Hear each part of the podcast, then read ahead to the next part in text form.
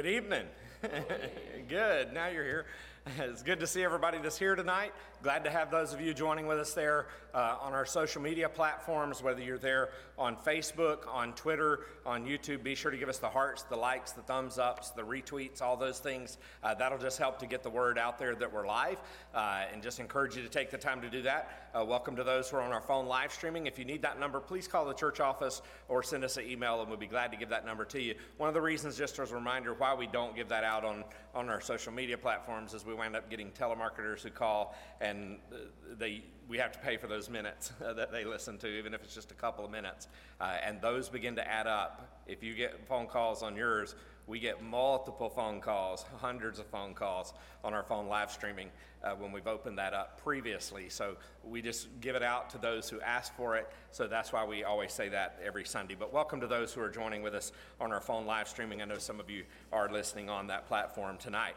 Want to encourage you, if you can, uh, if you have access to your website there, to go to highlandbaptistchurch.com.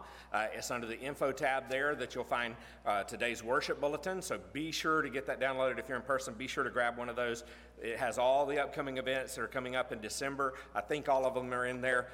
We're going to be beginning next Sunday, emphasizing our uh, prayer for international missions uh, with our Lottie Moon Christmas offering. So we want to encourage you to be, uh, be get that in your mindset to be praying for. Uh, also, under that same info tab, you can download the worship bulletins for children. Uh, there may be some of those in the windowsill over here that are left also, so be sure to pick up one of those. And then don't forget while you're there on the info tab to download this week's prayer list. Actually, it's a couple of weeks ago because we didn't have prayer uh, meeting on this past Wednesday night because of Thanksgiving. Uh, we will be updating that this coming Wednesday. So send us any prayer requests you may have so we can get that on the prayer list. If any of you here need to do that also, uh, just call the church office and let Amy know, and we'll be sure to get those on the prayer list. And then don't forget, while you're there on the church website, go to the far right hand side, click the Give Online tabs. You can do your online giving with a regular offering there. Uh, you can do the golden offering for Tennessee missions still. And then next week will also be the international missions for Lottie Moon Christmas offering uh, is on there too for you to begin doing that. We'll have envelopes in your bulletins or in your pews uh, next week and also our prayer guides uh, for the week as well, as well as we'll be sharing some videos uh, with you uh, throughout that week of some of the prayer requests to be praying for. So, uh, welcome tonight. Brother Mike, you'll come and lead us.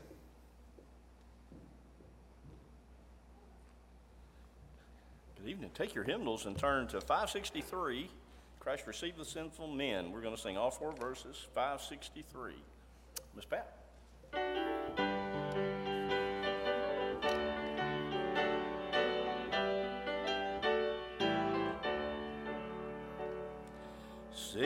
Sinners Jesus will receive, sound this word of grace to all, who the heavenly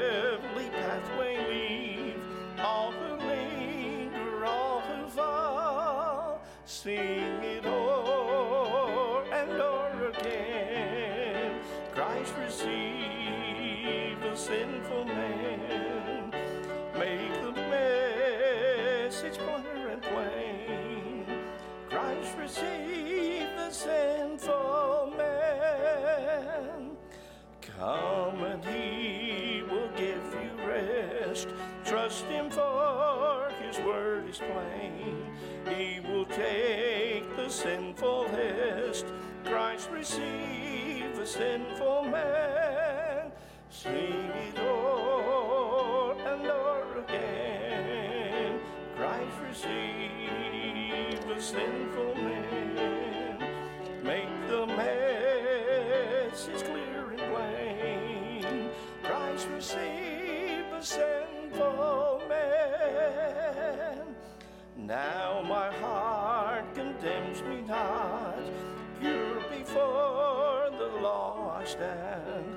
He who cleansed me from all spots, satisfied his last demand. Sing it o'er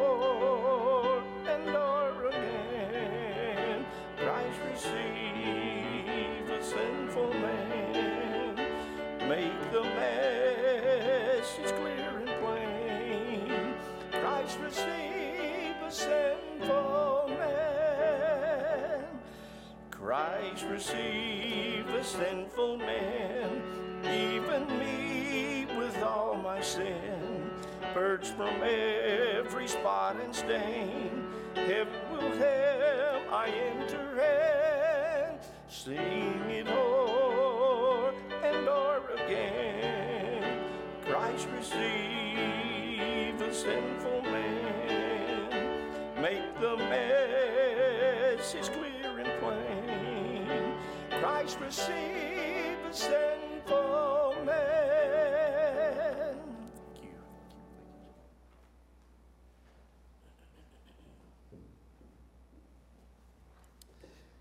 Good evening. Take your Bibles, if you will, and turn to Luke's Gospel and chapter 15.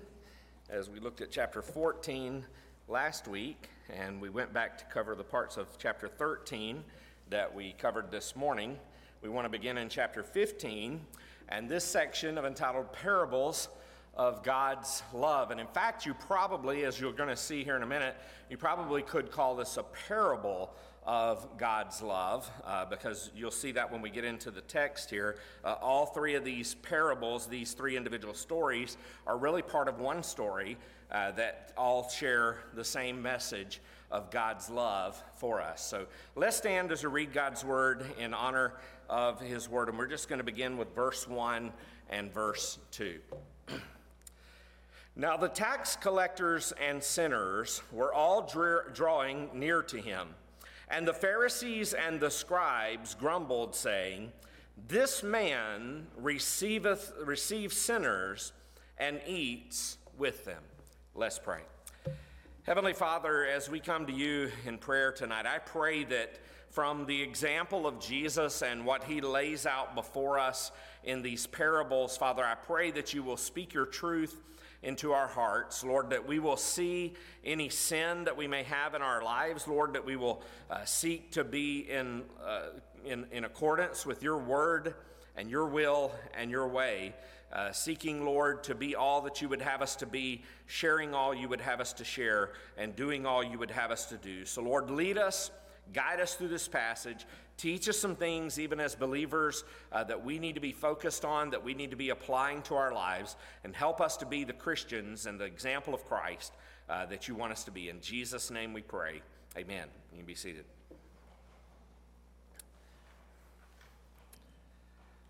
What is it that it takes to make heaven joyous and rejoicing, celebrating, to make heaven happy? It's one sinner that comes to the Lord Jesus. You ever thought about how happy heaven uh, could, how happy you could make heaven? I mean, be honest, most of the time we want uh, heaven to make us happy. Because probably the number one prayer prayed to God so often by us uh, since even the beginning of time is, Bless me, Lord. Uh, bless my family, bless my children, bless my business, bless my marriage. Uh, basically, we're all saying the same thing Lord, make me happy.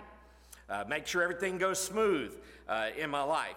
These stories that we're going to see as we begin here with this story about the lost sheep uh, would have touched the hearts of any who would have been gathered in the presence of Jesus as he's sharing uh, these parables. It would have touched even the men and the boys in the crowd because they were the ones who were shepherds out in the fields. So when he tells this story, he's speaking directly uh, to them, to the re- religious leaders there, uh, as well as to the others. And so uh, it would have also touched the women and the girls as they would hear the story that he shares about the, the coin uh, that was lost from the wedding and the importance of that wedding necklace. Uh, and, and so Jesus was seeking to reach the heart of every person. So the first thing I want us to see tonight is the lost sheep. Uh, in this parable that Jesus begins to share with us. And so, uh, one of the first things we need to realize in looking at the lost sheep here is to realize that people without Christ are lost. That's the honest truth of what the scriptures uh, tell us. That's not my opinion. That's not your opinion. That's what God's word says. And so, to understand this parable, you have to understand the background. So, begin back again, if you will, in verse 1 and then verse 2 and going into verse 3. So, now the tax collectors and sinners, get that picture, they're all drawing near to him. And now the religious crowd, the Pharisees and the scribes, they begin to grumble and they say, This man receives sinners and eats with them. So think about that for just a moment because it was the Pharisees uh, and the scribes who would stand on the street corners and say, Well, at least I'm not like that sinner over there. They didn't want those sinners around. And so Jesus did want them around. Jesus loved them. Uh, Jesus was a friend uh, of sinners. And so he begins to receive them, and they say, This man receives sinners, and he eats with them. And then verse 3 says, So he told them this parable. So, who's he telling this parable to? He's telling it to the Pharisees and to the scribes. Now, as you know, they were the self righteous hypocrites uh, who, in their hearts, there was no kindness. I mean, uh, they're the ones who Jesus had to share the story about the Good Samaritan uh, because they wanted to avoid those uh, who were needy, uh, who their neighbor was. They wanted to narrow who the neighbor uh, was. And so they, they didn't have any kindness in their hearts. Their hearts were as cold as ice and, and as hard as steel. one statement here tells you, though, all you need to know about Jesus. We're told here that sinners loved him and the Pharisees hated him. Uh, incidentally, the sinners, they didn't just love Jesus, they didn't love Jesus because he catered to them, nor because he compromised with them, but because he cared for them.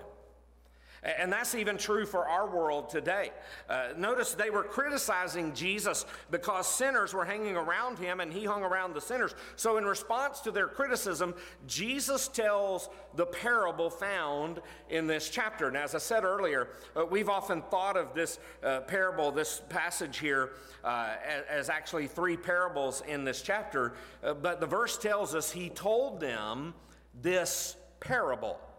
And never again does he say, and he told him another parable, and he told him another parable. He just tells them a parable, and it goes into three chapters of the parable, uh, if you will. And so uh, each one of the parts here tells us something that was lost. He tells us about a lost sheep, he tells us about a lost coin or lost silver, and he tells us about a lost son. He compares a lost person to sheep. Now, I can assure you that's not a compliment. That's not a compliment at all. Now we think of that, oh, look at that pretty little lamb, how cute he is. And we think, oh, he's talking about a cute little lamb that he's comparing us to, that he's comparing a lost person to. No, this wasn't a compliment. Uh, you see, the number one character of sheep is this they're dumb. And that's what he was saying about a lost person. They're dumb. They're dumb. Uh, you, you, know, you might see a trained elephant, you might see a trained dog, you might see uh, a, a trained rat, but you'll never see a trained sheep because sheep can't be trained to do anything. So, what's the point? The point is, is that without God, a lost person is dumb. Now, we don't mean dumb intellectually, we mean spiritually dumb. You know, a person uh, may have more degrees than a, than a thermometer, and even though the most brilliant intellect on earth is, is stunningly ignorant, if he doesn't know the Lord Jesus Christ as his Savior. And, and so notice what's sad about lost sheep is this when they get lost, they don't even know it. They don't even know they're lost. I mean, think about it. Do you think, understand why a sheep that wanders away from the flock never finds its way back to the flock? Because one of the reasons is, is because he's too dumb to find his way back. And then, secondly, he doesn't even know that he's lost, that he's strayed away. But notice the indictment here as we're going to get into these verses. You're going to find out here that this sheep was lost because of foolishness. You know, sheep have a tendency uh, to go astray. Uh, they, they tend to get lost, and that's why we need a shepherd. And, and, so the scribes and the Pharisees, they had no problem seeing the publicans and the sinners as lost sheep. Now, I've said this before, maybe you remember this, but I messed up that part of a message one time uh, when I said that uh, about the publicans and the sinners. I said the Republicans and the sinners.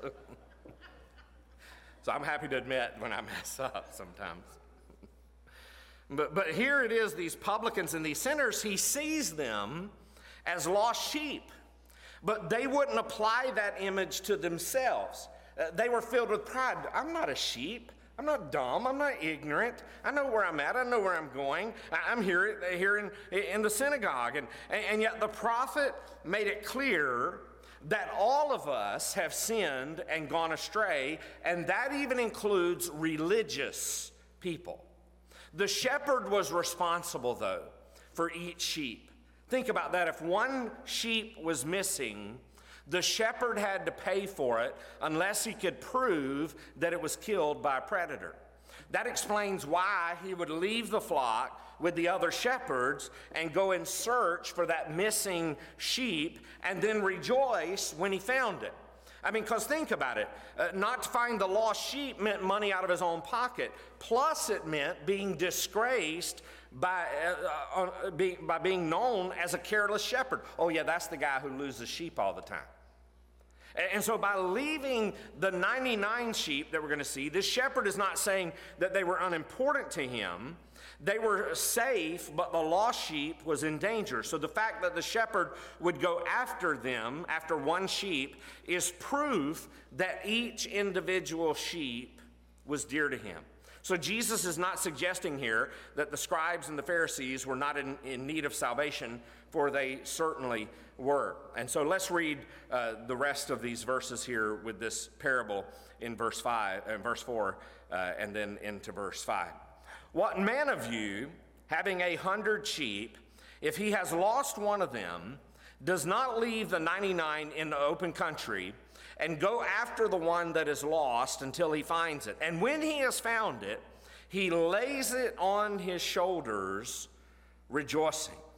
So understand here when you read this parable, we have to be careful not to make every part of this parable mean something. Otherwise, you could, you could distort and turn, uh, turn it into an allegory and even distort the message. There's an inexplicable joy, though, that's expressed in these verses when a lost sinner comes to the Savior. So remember also that people without Christ, not only are they lost, they are also loved they're loved. And so uh, notice here the parable goes on to teach us something else, not only about the sinner, but also about the Savior. It teaches us that God is a God who sees the sinner, who seeks the sinner, and who saves the sinner. So verse 4 says, What man of you being having a hundred sheep, if he's lost one of them, does not leave the 99 in the open country, go after the one that is lost until he finds it. When he's found it, he lays it on his shoulders, rejoicing. Verse 6 And when he comes home, he calls together his friends and his neighbors, saying to them, Rejoice with me, for I have found my sheep that was lost. Now, on the surface, when we read that, we're thinking, you're having a party for finding one little old sheep. You got 99 back over there in the pasture, and you just went and found this one. What's the big deal about this one? Now, notice here, eh, we're going to find out what the big deal is about that one. But notice here, first of all, that the shepherd here that Jesus is talking about in this passage is none other than the Lord Jesus Christ himself uh, that, that goes after. Now, he sa- he's using also an illustration here to say that you, the Pharisees and the scribes, you're like the shepherd who lost the sheep. Uh, you, you've been uh, negligent in what you should have been doing. A good shepherd goes out and finds the sheep that was lost. You didn't even do that. And so uh, notice here, why did Jesus leave heaven and come to earth? Well, contrary to what we might think, it wasn't primarily to preach or to teach or even to perform miracles. Jesus left the, the golden streets of glory and walked the dirty uh, alleys of a sinful world. Uh, why did he lay down that crown uh, and pick up a crown of thorns? Why did he leave uh, the, the halls of, of heaven uh, for the nails of Calvary? He told us why in Luke chapter 19 and verse 10 For the Son of Man came to seek and to save the lost. And we would be tempted, as we said, to say, What's the big deal?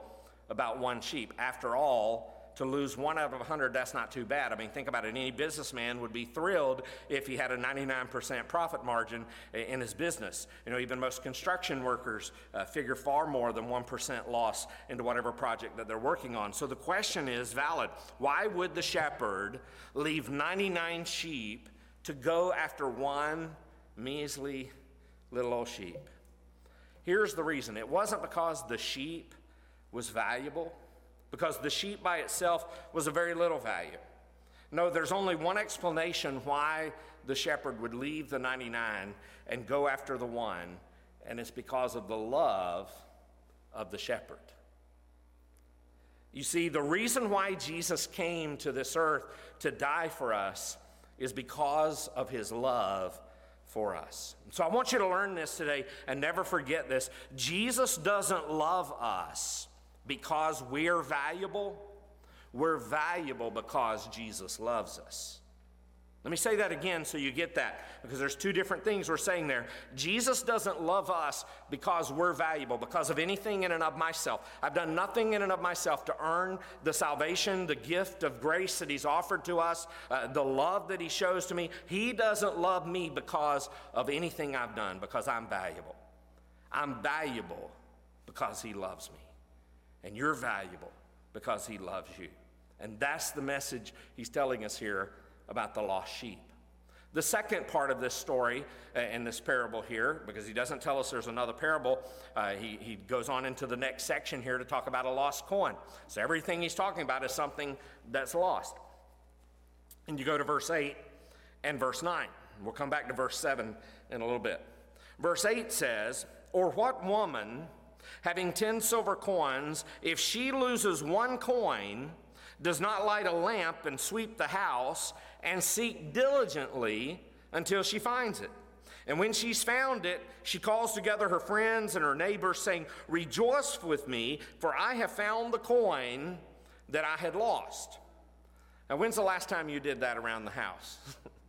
you went searching for the coin that you lost. To us, a coin doesn't seem that valuable, but in this situation, it was.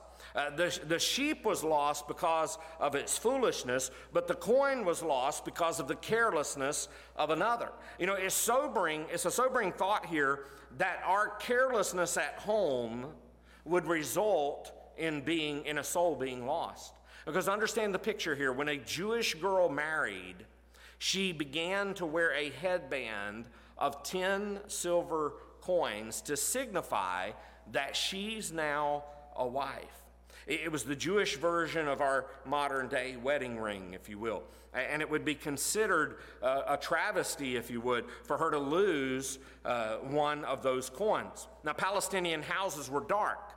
So they had to light a lamp and, and search until they found a lost coin. You know, in our houses today, we've got all kind of windows that let the, the light in, but they didn't have that. They were made of clay uh, and brick that they could make out of, out of various substances that, to make their houses with. And so their houses would be dark. They'd have to make it, take an oil lamp and, and light it and then set it on a lampstand or walk around with it around the room to try to find every nook and cranny and corner to be able to see. I mean, you know how hard it is looking under your couch, under the sofa, under tables and chairs uh, it gets dark under those places. Well, the whole house was that way.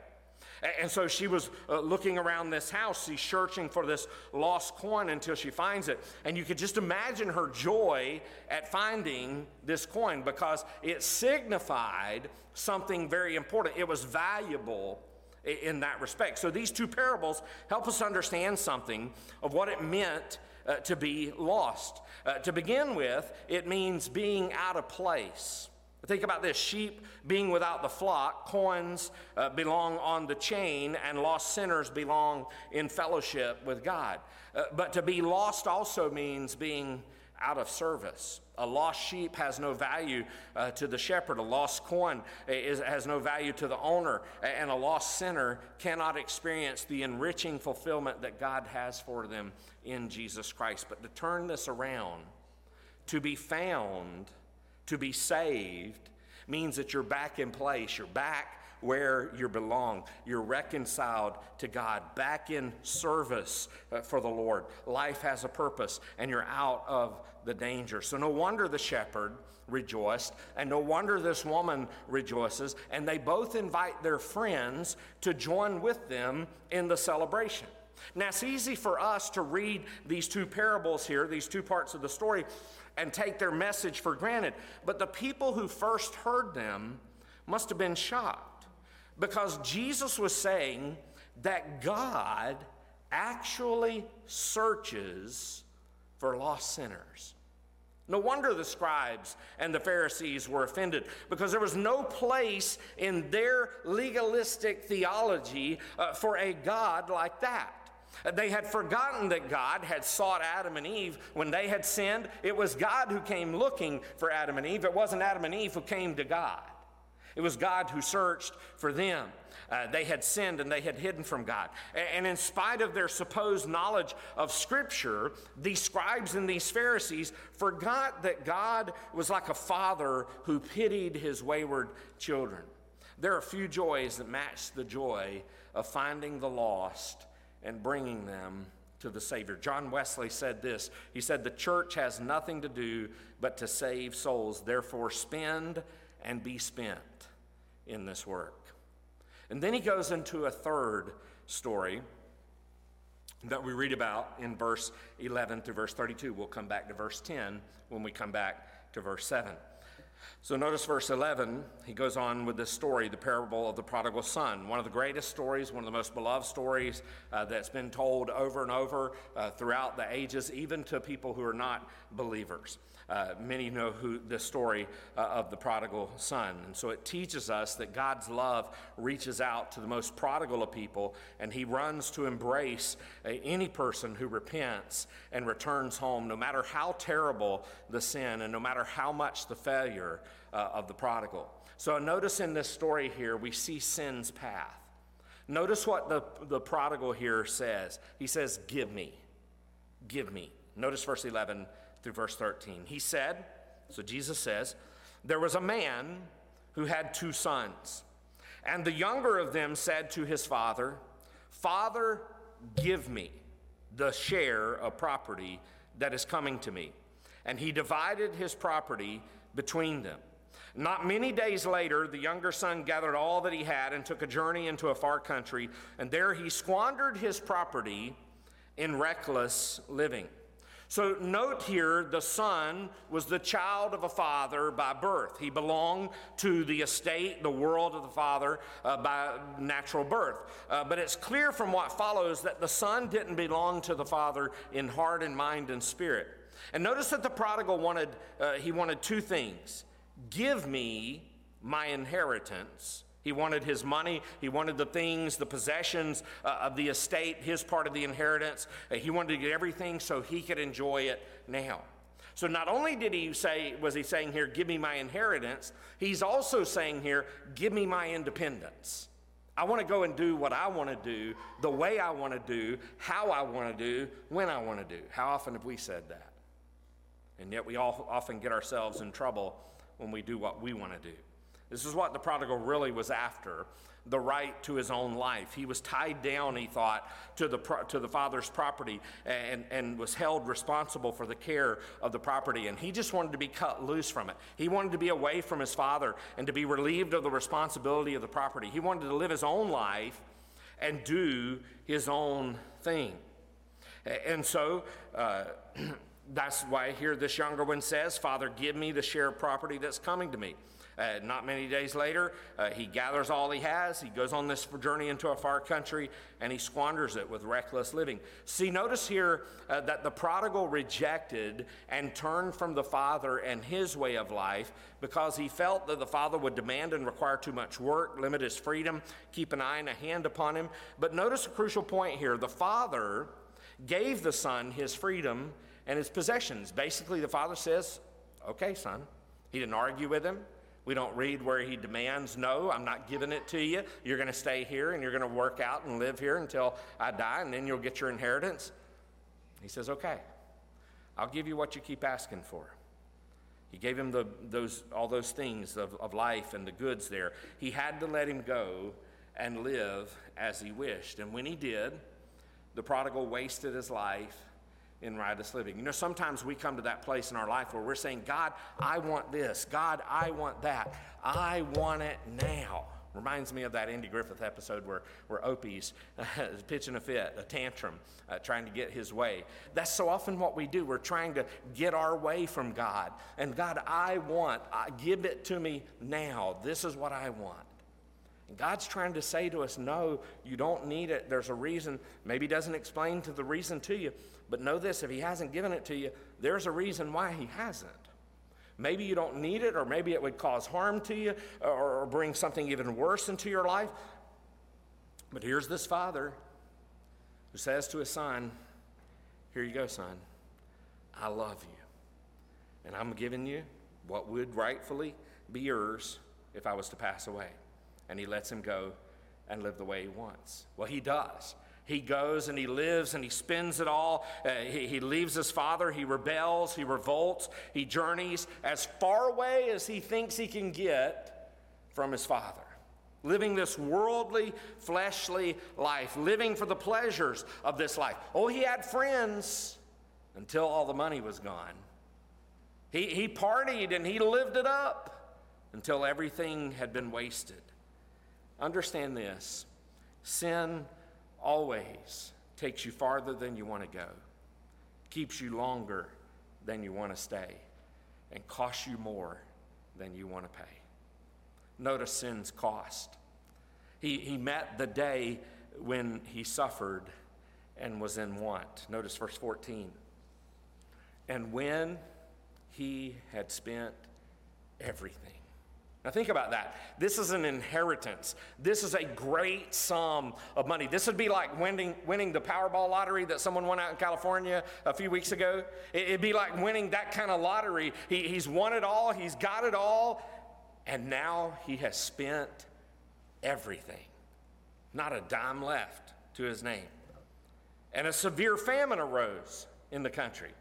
So you've seen those kind of movies and those kind of stories. Uh, you think things are going bad now, things keep getting worse, and, and if it weren't for good luck, I'd have no bad luck at all. Uh, you know, if it wasn't for bad luck, I'd have no good luck at all. So notice here, uh, he spends everything. This severe famine arises in the country, and now he begins to be in need. And so he went and hired himself out to one of the citizens of that country, who sent him into his fields to feed pigs. So notice there, he's out in the field, he's feeding pigs. He's a hired servant now. Verse 16, and he was longing to be fed with the pods that the pigs ate. Now you got to be pretty low if you're wanting to eat a bunch of slop, because that's essentially what pigs eat. They're nasty, they waller around in the mud. They're not eating clean food. Eh, so when he talks about pods here, he's talking about nasty food uh, that, that's been probably milled in the, in the mud there, been rolled around and everything. And, and he's longing, if I could just eat some of this food that the pigs are eating. And no one gave him anything. He doesn't have anything. He's in need. He's suffering. He's destitute. He spent it all. He squandered. He's wasted it. He's misused it. The money, the property, his talents, his purpose, his opportunities. I mean, think about it. He probably had a bright future out ahead of him there with his father at his father's household, and he's wasted all of that. He misused all of that in the lust of the flesh. And then he suffered that natural disaster when famine struck. Uh, that refers to all the severe trials and disasters in life because of the very nature of this world. You know, it may be storms, it may be sickness, it may be uh, an accident, it may be death, but whatever it is, it is some calamity, some disaster that happens and it causes great loss. So again, this prodigal son is all alone without God's presence, and he has to face this disaster without God's care and God's help. He suffers enslavement. He suffers humiliation. He suffers hungry. Understand this that the world's garbage will always leave a person empty and hungry. And that's what he had done. The world and its pleasures and its wealth and its styles will, will please the body, but leave the soul empty. You see, the world cannot satisfy you, it cannot provide for you, it cannot supply your needs. The world will always leave you dissatisfied, the world will always leave you unfulfilled and empty. Notice he not only suffered there, he suffered the loss of his friends, the so called friends who surrounded him when he had plenty, but now it was gone. And he's there in the pig pen, wanting to eat of the pods, of the husks there that the pigs are eating, and nobody will even give him that. Notice the next verses in verse 17 down to verse 32. So he's in the worst of the worst of the worst. And verse 17 says, But when he came to himself, he said, How many of my father's hired servants have more than enough bread, but I perish here with hunger? He said, I will arise and go to my father, and I will say to him, Father, I have sinned against heaven and before you. I am no longer worthy to be called your son. Treat me as one of your hired servants. Understand this sin either leads us to utter destruction or it leads us to broken repentance. Notice the words came to himself. That means he came to the place of repentance. He thought long and he thought hard about his father and about all the provision that he had back there. And he remembered how his father had been able to provide for everything he ever needed. He remembered the sense of belonging, of being a part of the family there, of fellowshipping together. He probably remembered eating there around the table with the rest of the family, celebrating when there were celebrations together. And now all of that's gone. Eh, he remembers the great provision of love and joy and peace and purpose and meaning and significance. And he realizes just how empty he really was and that he was doomed to perish. And he thought, he thought about humbling himself, humbling himself that would involve two significant steps. One, repenting. The prodigal would have to arise, that is, to turn away from the far country to leave that far country and to go back to the Father. You see, understand this repentance is simply a changed life, a changed life that turns from sin to righteousness, from self towards God, from this world towards heaven, from the temporal to the eternal. And then there's not only repenting, there's confessing. Because this prodigal would have to confess his sin, his unworthiness to be called the Father's Son. In the, in the spiritual application here, uh, he's unworthy to be called God's Son, he's saying. He arose, though, and he returns to his father. Notice verse 20 and verse 21. And he arose and came to his father, but while he was still a long way off, his father saw him and felt compassion and ran and embraced him and kissed him. And the son said to him, The son said to him, Father, I have sinned against heaven and before you. I am no longer worthy to be called your son. Now, that's what he said he should say, and that's what he did say. Sometimes we come to the place where we think and we feel in our hearts, this is what I need to do. I need to repent, but then we never follow through. This man followed through. The prodigal, he returns to the father and he confesses his sin to them. This is one of the greatest moments for the prodigal, the most momentous event in the life of any sinner. The Bible says in 1 John chapter 1 and verse 9, if we confess our sins, he is faithful and just to forgive us our sins and to cleanse us from all unrighteousness. But then notice what happened when he got back to the Father. The Father, a long way off, sees him coming, which tells us the Father had been looking. The father had been looking ever since his son left, knowing and hoping and praying one day he's going to finally come back to me. I want to tell you this evening you may have some family members who they're far out there from God. Don't ever give up on them because God hadn't given up on them. He's looking for them, and you need to keep looking for them. You need to keep praying for them. I'm sure that's what the father had been doing all those days while his son was out there living in the world and living the ways of the world because he was there already looking when he sees the son coming down the road. And he doesn't wait for the son to get him, get to him. You know, some of us would say, well, he's got to come and apologize to me first. That's the only way we're going to make this thing right. He's got to apologize first then I'll accept him, and then I'll apologize for anything. No, the Father runs to him, and the Father throws his arms around him. What a beautiful picture of love.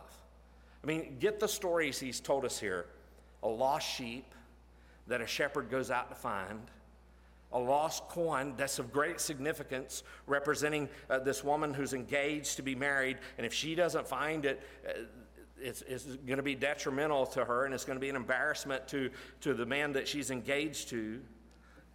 And now a son who's left his father, who's coming back down the road, and he runs to them and he's accepted when he returns to the father. Notice verse 22 down through verse 32. But the father said to his servants, Bring quickly the best robe and put it on him. Put a ring on his hand and shoes on his feet. And bring the fatted calf and kill it. And let us eat and celebrate. We're going to come back to that verse again also. For my son was dead and is alive again. He was lost and is found. And they began to celebrate. Now his older son was in the field, and as he came and drew near to the house, he heard music and dancing, and he called one of the servants and asked what these things meant. And he said to him, Your brother has come, and your father has killed the fatted calf because he's received him back safe and sound. But he was angry and refused to go in. That's the picture of the Pharisees and the scribes. They don't want anything to do with the sinner, they don't want anything to do with the prodigal son. And his father came out and he entreated him. He pleaded with the older son. Come on. He's been gone. He could have died out there and we wouldn't have known it. And now he's come back. He's back. We need to be celebrating. And, and, and so eh, he, he, he speaks to this, to this son and he entreats him he begs him, he pleads with him to understand. And verse 29, the older son answers his father, Look, these many years I have served you, and I never disobeyed your command, yet you never gave me not even a young goat that I might celebrate with my friends. But when this son of yours came, who has devoured your property with prostitutes, you killed the fatted calf for him. And he said to him, Son, he said to the older son here, Son, you are always with me, and all that is mine is yours. He says this in verse 32 It was fitting to celebrate and be glad. For this your brother was dead and is alive, he was lost and is found. So get the picture here of all this happened. This father restores this younger son. The robe restores him to the position of sonship and honor. It symbolized being clothed with the righteousness of Christ. The ring that he placed on his finger uh, was, was uh, restored him to the position of authority. The ring symbolized the position of authority there. And so now the son now uh, was to represent the father and his kingdom. Uh, he gets new shoes for him. The shoes immediately immediately restored and elevated him above servanthood. He, remember what he said? He said, If I can just come back and be one of your hired servants, I've sinned against you. Just make me one of your hired servants. I'm not even worthy to be called your son anymore. But the father gives him shoes and elevates him above servanthood, which means he becomes a free man.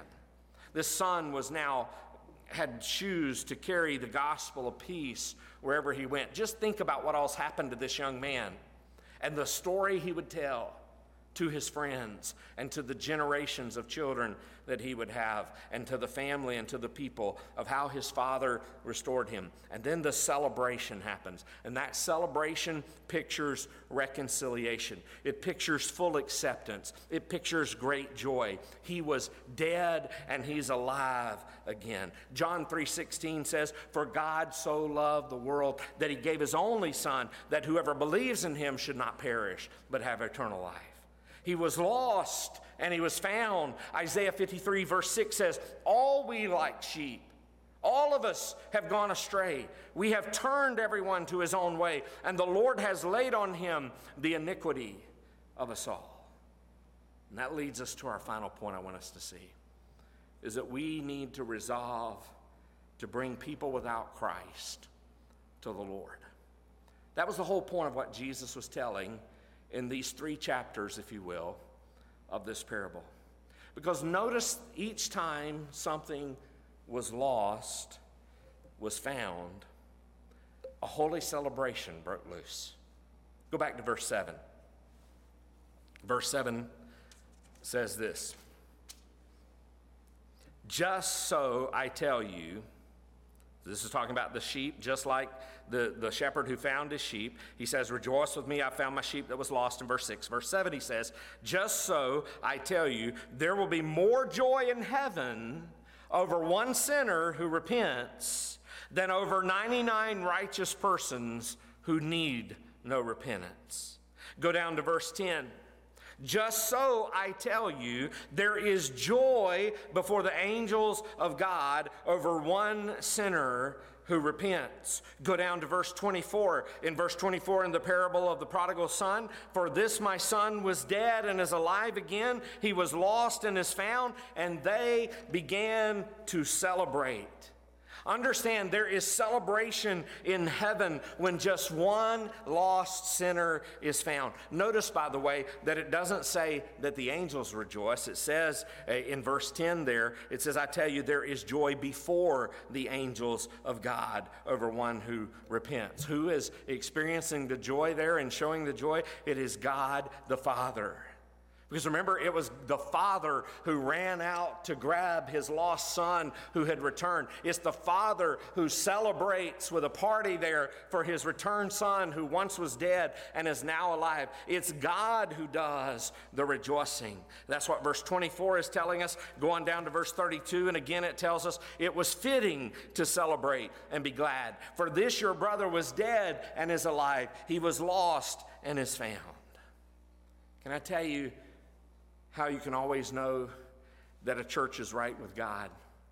You can always know that a church is right with God when that church is excited about the things that God is excited about. God's not excited about our, our new car, our new house, how things are going in your life in that respect. I mean, He's glad that things are going well for you, but the thing that most excites God is when a sinner trusts in Jesus as our Lord and Savior. What a picture here. That's what gets God excited. If we want to ring the joy bells of heaven, if we want to move the heart of God, if we want to light the fires of revival, if we want to put a smile on the face of Jesus, we need to be about the business of rescuing the lost sheep, of restoring the lost silver, and, and, and receiving the lost son. So understand, Jesus told this parable to tell us this He wants us to go out. He wants us to go out and to see the sinner and to seek the sinner and to share with the sinner how they can be saved, how they can know Jesus. Jesus wants us to go out and look for people who aren't here I mean, aren't you glad that you can invite anybody you want to come to church? You can invite them, and if they really want to come and if they know Christ as Lord and Savior, they can join this church. Did you know that the church is the only institution that exists for the benefit of non members? I believe Jesus was trying to teach us in this parable that everybody ought to always be trying to reach somebody. That's why we ought to begin to build relationships with our neighbors, uh, with our business associates, with the, with the Little League baseball coach, with our school teachers, and in the process begin building bridges with them and, and the Lord Jesus Christ to introduce them to Him. Do you know why that's so important? You know what kind of encounters the Holy Spirit most often uses to produce fruit that lasts? He uses a witness from a heart that's motivated by love and friendship.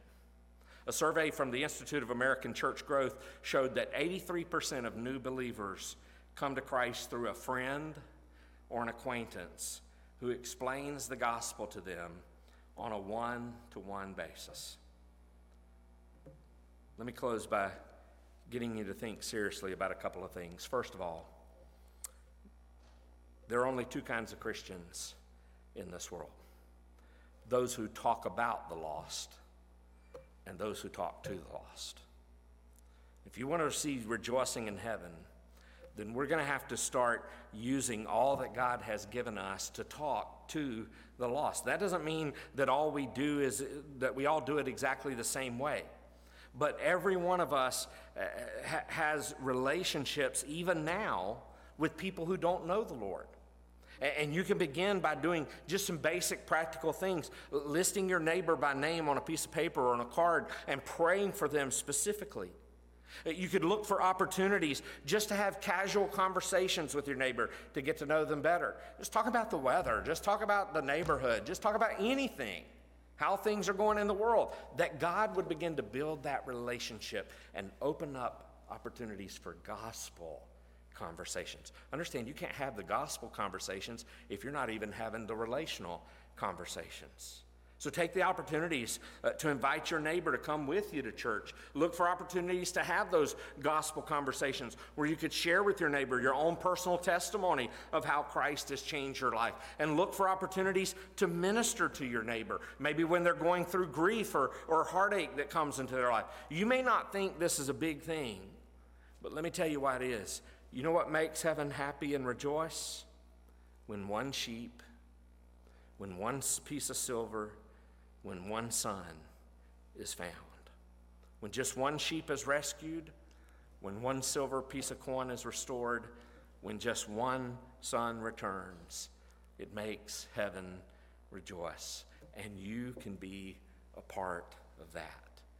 With God's help, I pray we'll all be a part of that so that not only heaven will be rejoicing, but we as His church will be rejoicing. You want to see an excited church? that's rejoicing, that's excited every Sunday, every time we come to worship, start telling people about Jesus. The more you tell people about Jesus, the more opportunities there are for somebody to become saved, and the more people become saved, even just one. It begins to become contagious and infecting the whole church with a celebration because one who was lost has been found. One who was dead is now alive celebrate. Let's pray. Heavenly Father, we do look for those opportunities even now. And Lord, we do pray that you would use us in whatever way that you will. Lord, we know that this season of the year is one of the greatest opportunities, uh, one of the greatest times of the year for us to just begin having conversations with people that we've maybe never had those conversations with before. Just talking to them, maybe even talking to them about common things that we have together. Maybe it's about their kids and, and, and our kids and how things are going, and, and, and just beginning to have those conversations about it, those things. Or maybe it's about the weather, or maybe it's about sports, or maybe it's about some other thing. And, and Lord, we're always to be looking through those conversations for an opportunity to begin to talk about something more serious to even search and to seek is there a heartache or a trouble this person's going through? Maybe even to just say to our friend or our neighbor, Can I pray for you? And Lord, I pray that through just asking our neighbor or just asking a person, Can I pray for you?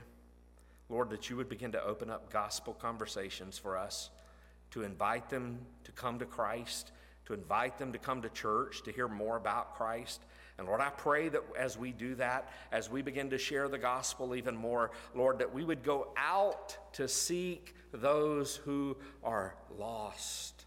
And Lord, that when we find them, may we bring them to Jesus.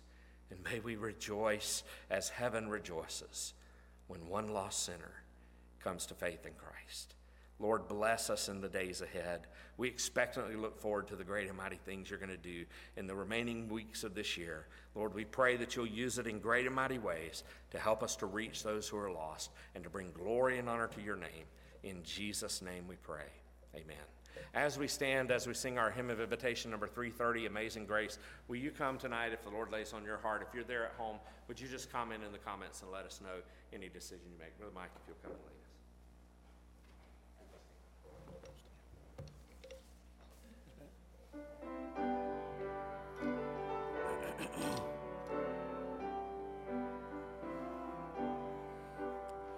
Amazing grace, how sweet the sound that saved a wretch like me.